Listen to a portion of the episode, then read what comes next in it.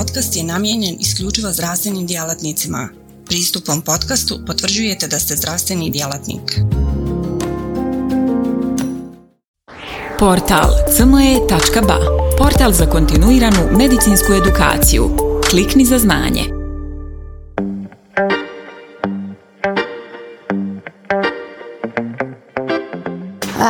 Ja ću danas nastaviti duhu neurologije e, i nešto vam reći o akutnom lumbalnom bolnom sindromu. E, smatra se po definiciji, znači akutni lumbalni bolni sindrom je naglo nastala jaka bol u području slabinskog dijela kičmenog stuba, e, prati obično smanjena pokretljivost, a sama bol može biti akutna i hronična.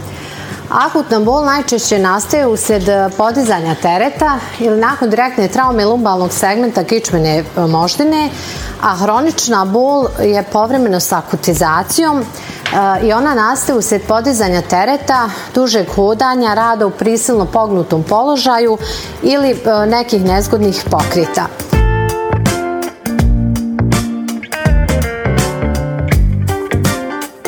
Uglavnom, e, što se tiče epidemiologije lumbalnog bolnog sindroma, ono što svi znamo jeste da ta e, bol vrlo čist e, problem. Svakodnevno u ambulantama ljekara porodične medicine, nas neurologa, fizijatara, ali se postavlja pitanje koliko je to čest problem. Naime, prema svim vodičima koji su se bavili ispitivanjem ove boli, smatra se da je ona drugi najčešći razlog za posjetu ljekara porodične medicine, a treći najčešći razlog za hiruško liječenje. Smatra se da 80% osoba tokom života doživi barem jednu epizodu akutne lumbalne boli. U Sjedinjenim američkim državama čak 50% radno sposobnih ljudi ima jednu epizodu boli godišnje. Prevalenca raste u ranoj odrasloj dobi, a smatra se da onaj pik je negdje između 35. i 55. godine života. Pored toga što ona zahtjeva i sa medicinskog aspekta je vrlo značajna, ona ima i svoj e, socioekonomski značaj iz razloga što je vodeći uzrok nesposobnosti, odnosno razloga nesposobnosti mlađe od 45 godina, što jedan posto populacije Sjedinjenih američkih država je praktično hronično nesposobno za rad usred lumbalnog bolnog sindroma, plus 1% privremeno onesposobljeno u bilo kojem trenutku zbog ove akutizacije, a da sami godišnji troškovi što za medicinsko liječenje, a što zbog ove znači radne nesposobnosti što osobe izostaju s posla je čak u posljednjim literaturi znači od prošle godine da, je, da se ti troškovi znaju doseći i do 50 milijuna dolara. Su uzroci znači lumbalnog bolnog sindroma. Smatra se da pored degenerativnih promjena na intervertebralnim diskovima, urođenih stečenih anomalija, trauma, tumora, osteoporoze, postoji ti mehanički uzroci, a to su loše držanje tijela, fizički napor, skolioze, naše čisto sjedinje, smanjena fizička aktivnost, od čega dolazi do slabljenja i same muskulature leđa i naravno gojaznost. Svaki čovjek znači, ima 23 intervertebralna diska od C2 do L5 koja služe amortizaciji i boljoj pokretljivosti kičmenog stuba. građa IV diska je svima poznata, učili se iz anatomije, a to je sastoji se iz intervertebralni disk iz jednog fibroznog prstena, anulus fibrozus i nukleus pulpozusa. Nukleus pulpozus sadrži kolagena i elastična vlakna za koja možemo reći da su uh, uronjena u taj ekstracelularni matriks uh, i sačinjavaju takozvane meke jastučiće koji se tokom dana, onda znači tokom vremena usred resorpcije vode smanjuju uh, i postaju tvrdi i neelastični, dovode do povećanog opterećenja na fasetne zglobove, do degeneracije i hipertrofije, a kao posljedicu na neke duže staze ima nastaje spondiloartrotične promjene kičmenog stuba. Značaj e, ovog fibroznog prstena anulus fibrozus je veliki jer on može da pod uticajem raznih trauma, tokom recimo padova, nekih sportskih aktivnosti ili podizanja teškog tereta dolazi do njegovog djelimičnog ili potpunog puknuća niti što uz povećani intradiskalni pritisak dovodi do izbučavanja nukleus pulpozusa na mjestu pukotine i naravno kompresije na korijen živca ko, pri izlazu iz kanala kičmenog stuba. Prolapsi diska, oni mogu biti znači posterolateralni i razlikujemo ove centralne hernijacije IV diska koje mogu kompromitovati sve niti kao de kvini. Ovdje je znač, određeni značaj ima prednja longitudinalna sveza, ko što vidite na ovom slajdu, da prilikom dizanja tereta može doći do njenog puknuća i samim tim da dođe do ekstruzije diska ili slobodnog fragmenta unutar kanala kičmenog stuba, a najčešće protruzije se nalazi diska između, na nivou L4, L5 i L5, S1 kraljiška.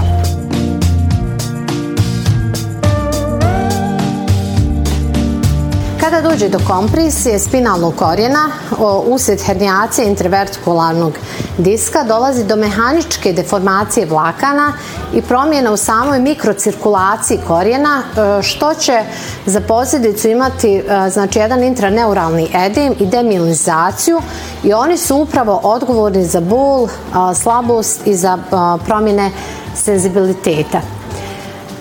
Klinički dorzolateralni prolapsi, oni dovode do širenja boli duž miotoma i dermatoma zahvaćenog korijena, tako da bol u ekstremitetu kada se javlja obično je jače izražena, no bol u leđima. A ako dođe do težeg oštećenja nerva, može, mogu nastati određeni motorički ispadi ili, ili ispadi senzibiliteta. Klinički mi to najjednostavnije kažemo, znači imate pacijenta koji znači ima bol, ograničenu pokretljivost, antalgičnu skoliozu i deficit funkcije. Ja sam ovdje namjerno koristila Lazarevića znak, iako u literaturi mi vrlo često kažemo Lasek Lazarević, je znak koji se koristi prilikom procjene samog bula. Pravi, inače, Lasek je smislio drugačiji test, ali u literaturi on se koristi, u stvari misli se da je identičan Lazarevićevom. Lazarevićev znak je kad je noga u potpunosti znači ispružena i kada podižemo e, nogu, odnosno taj stride leg raising test, e, kada podizanje e, noge praktično nastaje bol u leđima i u nozi uzduž nervusi sjadikusa. Kod laseka uh, se flektira, znak koji on smislio je bio da uh, noga bude flektirana u koljenu za 90 stepeni i onda da je polako ispružimo. A njegov prvi učenik je u stvari koristio isti znak kao uh, Lazarević, tako da je i danas dan mi najviše koristimo kao Lasek Lazarević. Ali je taj ipak test malo različit pritisak na korijen ako je velik, onda je bol na pogođenoj e, strani se može još više pojačati ukoliko podižemo i e, zdravu nogu. Također dorsifleksija e, stopala uvijek pojačava bol, a e, e, ukoliko podižemo istovremeno dvije noge, zapamtite to može e, ovaj, da bude lažno negativan test, odnosno pacijent vam ne mora imati bol jer time dodatno podižete karlicu.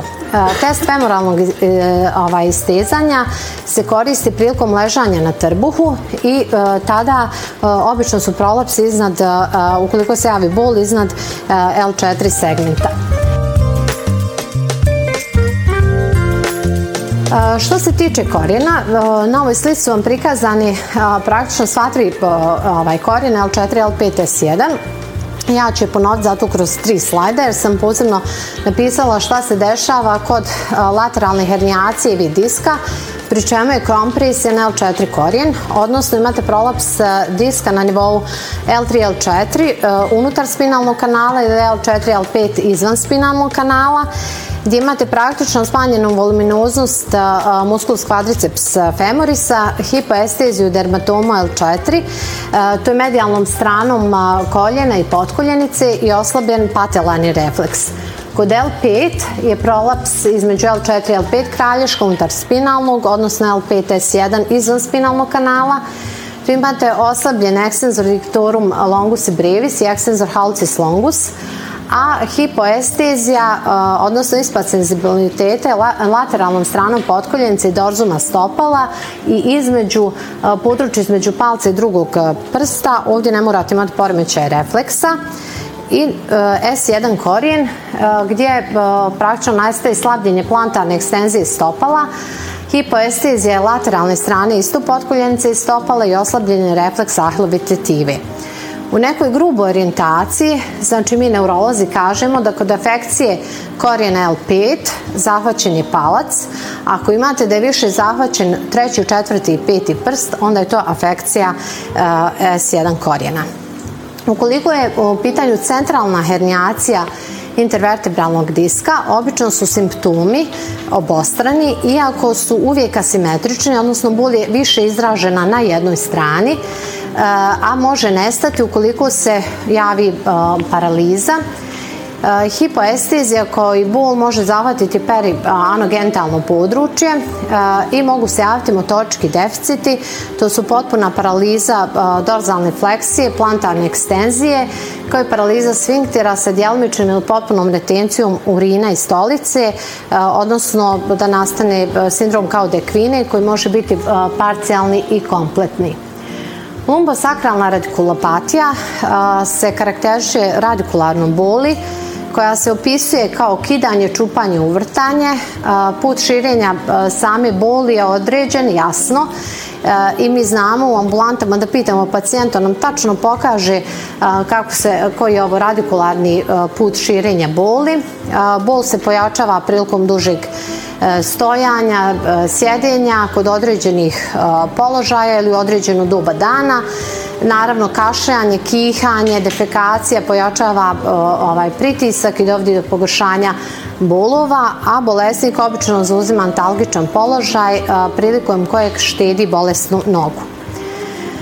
Dijagnoza se postavlja na osnovu anamneze kliničke slike, neurološkog nalaza e, i naravno dopunjava se snimcima, prije svega e, znači RTG diagnostika pri kojoj možemo utvrditi koštane promjene, osteofite, zatim hipertrofije zlobnih nastavaka, znake diskopatije, frakture kralježaka, a naravno CT i sad svakako magnetna rezonanca su zlatni standard kod akutnog lumbalnog bolnog sindroma.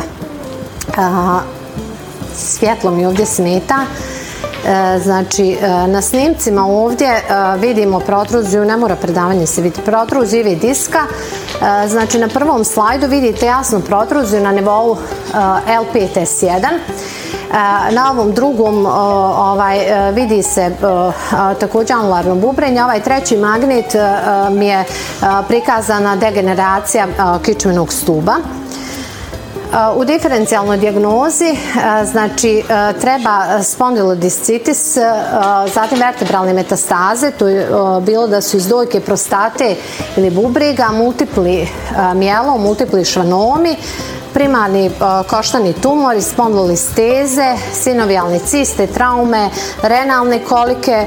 Ono što ne smijemo zaboraviti, tu su i ovi retropertonalne adenopatije koje su rijetke, ali se dešavaju i naravno da isključimo visceralni lumbago.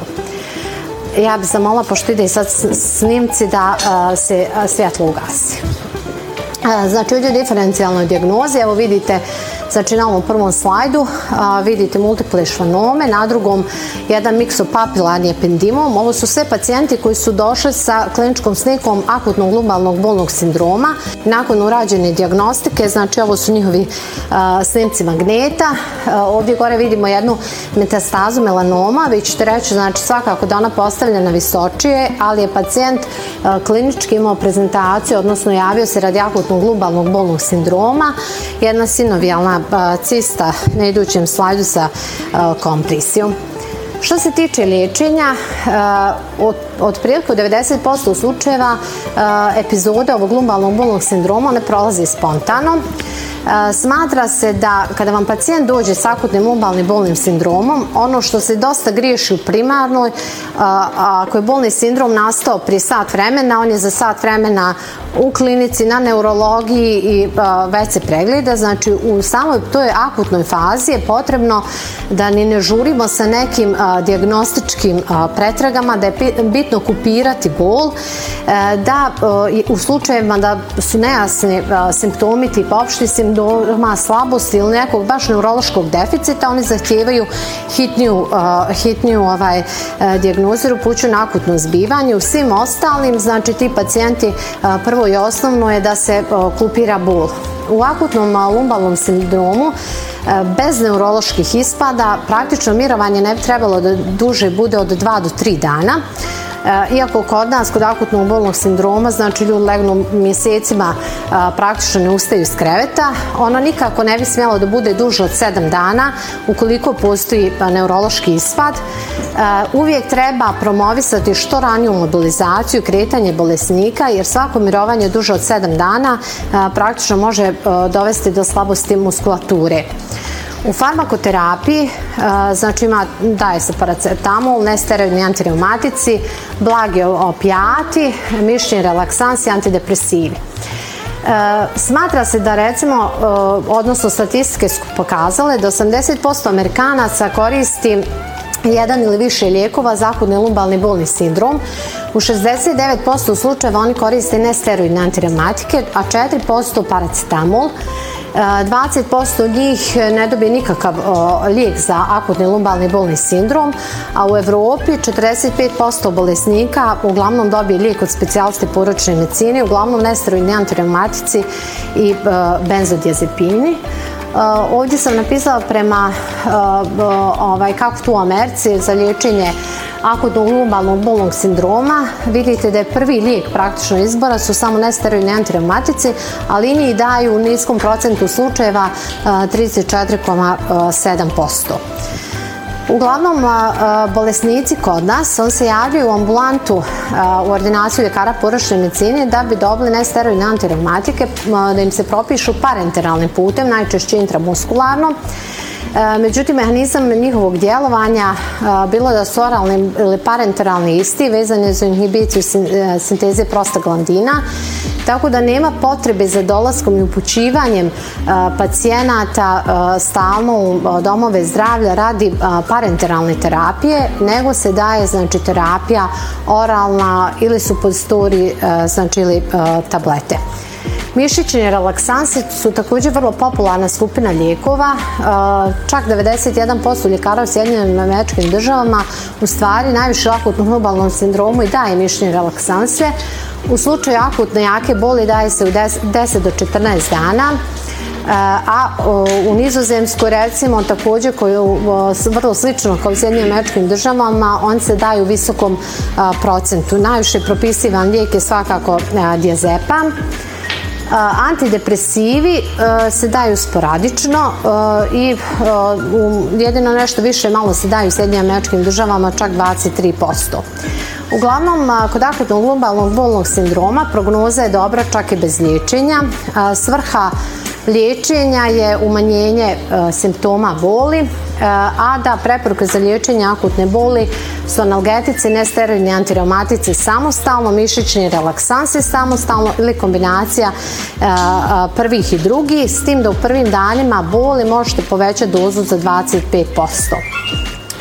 Hiruško liječenje je apsolutno indicirano samo kod sindroma kao dekvine, a relativne indikacije su neurološki deficiti, pareze tibialisa peroneusa i hiperalgične forme ukoliko je bol tako jaka ne prolazi znači kroz duži vremenski period, odnosno 4 do 6 sedmica.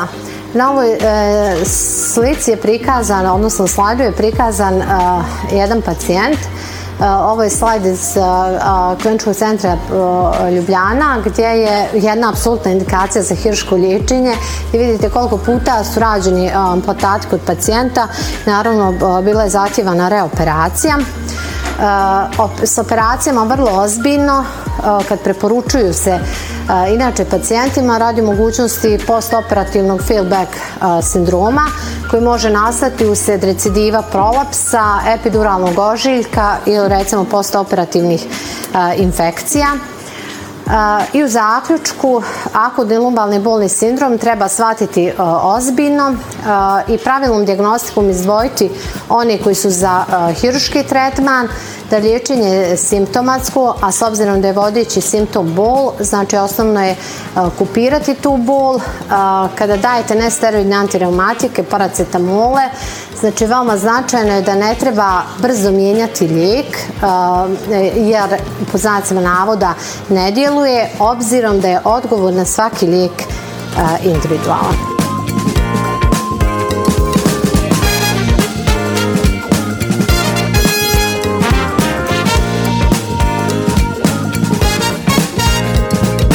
Portal cme.ba Portal za kontinuiranu medicinsku edukaciju.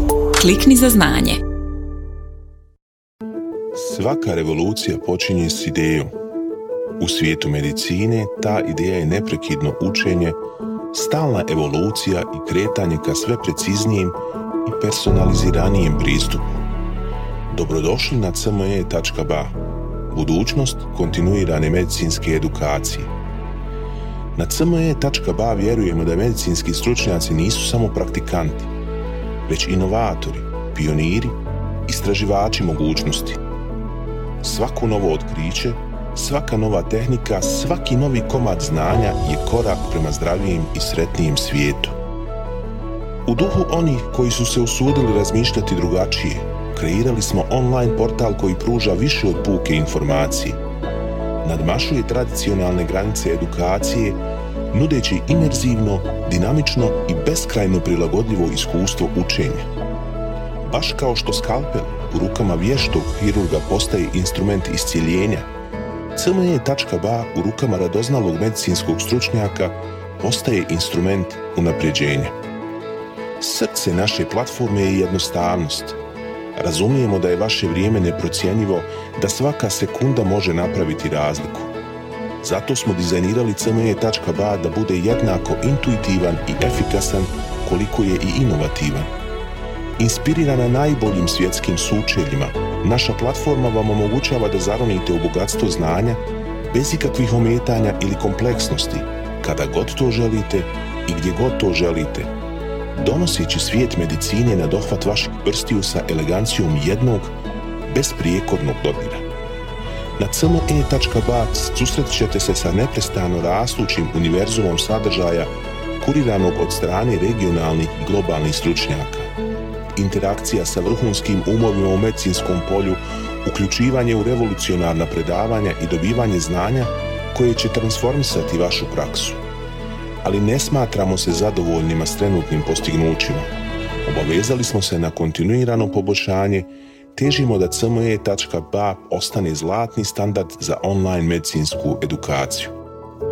cme.ba je medicinska stranica za one malo bolje, iscijelitelje, inovatore, profesionalce koji se ne boje prekoračiti granice i preoblikovati medicinu. cme.ba je mjesto za vas – razmišljajte bolje, učite bolje, budite bolji. Stoga kliknite za znanje i pristupite na cme.ba, gdje učenje nikad nestaje, gdje strast susreće profesiju, gdje medicina susreće inovaciju.